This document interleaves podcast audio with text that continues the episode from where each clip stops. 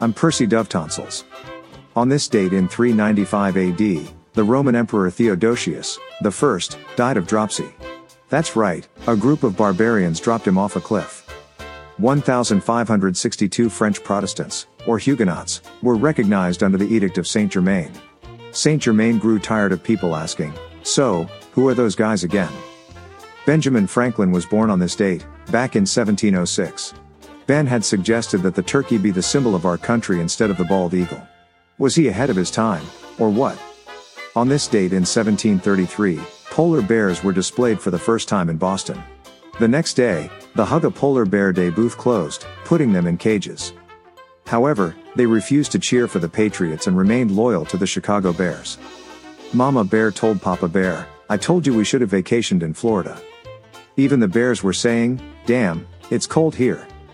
Talk about a usual sight. But, in time, the bears got used to seeing people who live in Boston. It surprised a lot of people. Most thought they would be Chicago Cubs fans.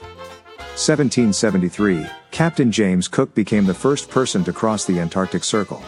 Then he uttered those immortal words, uh, I think we missed our turn. The very first baby born in the White House arrived in the world on this date in 1806. It was Thomas Jefferson's grandchild and, of course, was delivered by the Secretary of Labor. On this date in 1871, Andrew S. Hallidie patented the very first cable car. It was eventually replaced by the satellite car. Years before cable was invented. It could drive a long way, but only as far as the cable. Amazingly, it was 80 years before the invention of the line. It would be years before the first satellite car. On this date in 1917, the United States paid $25 million for the Virgin Islands. And completely taking their word for it. In 1984, the United States Supreme Court ruled that videotaping TV shows for private use in your home did not violate copyright laws. It was covered in the Constitution's right to fast forward through commercials section. On this date in 1950, 11 masked men robbed a Brinks office in Boston of $2.7 million. I believe that was Ocean's 1. In 1961, President Eisenhower gave his farewell address. He forgot to include the zip code, but it had yet to be invented. It was a Palm Springs address, and he said, Yeah, just forward everything there. Zooey Deschanel celebrates her 44th birthday today, as does DWTS Maxim Chmerkovskiy. That's why they don't allow names in Scrabble.